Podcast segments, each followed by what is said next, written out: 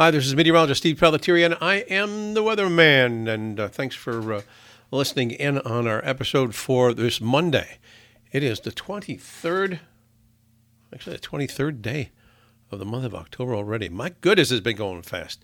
Well, looks like our weather situation this week is going to be turning out pretty good in the east. Uh, I can see fair skies from Florida all the way up, at least into central New York State, and westward all the way out into the Tennessee Valley for Monday.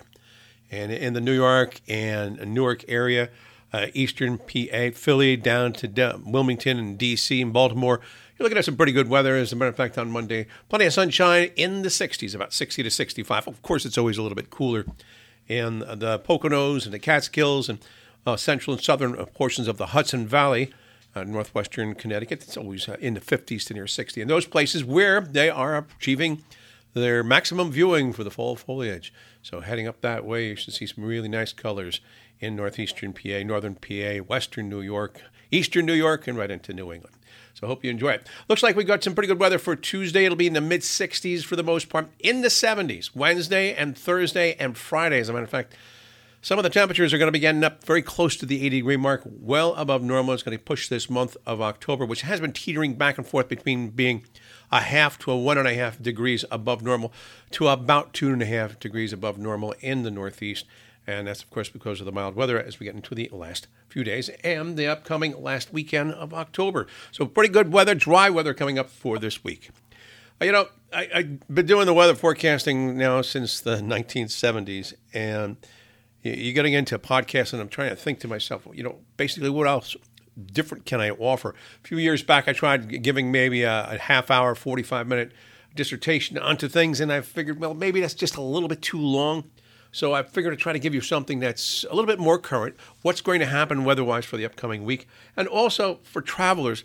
It's really important to know where the weather is going to be at the hubs that you're going to, because a lot of flights across nations are interconnected. If you go on Delta from Newark down to Atlanta, uh, American down to Charlotte, uh, for even uh, some of the places like uh, Central Texas and also in Minnesota, those are hubs served by Delta of course, and even in Miami, that's where you go off into South America and also to the Caribbean. So we'll try to give you the idea of the weather situation in those places. So it does look like good weather for the Newark, New York area for JetBlue hubs and United Airlines hubs also up in Boston looking pretty good. DC's looking good. Chicago going to be a little bit windy, but basically the weather's looking okay.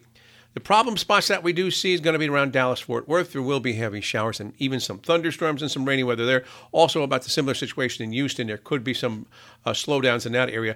Uh, Denver's looking okay, but there is uh, lots of moisture working its way into the Pacific Northwest. Also, San Francisco and LA also looking pretty good for both Monday and Tuesday, the 22nd, uh, excuse me, the 23rd and the 24th of October. I am the weatherman Thanks for tuning in. Tell your friends if you want to know the weather situation or just talk about the weather or anything else. You can email me at research at Ion Weather.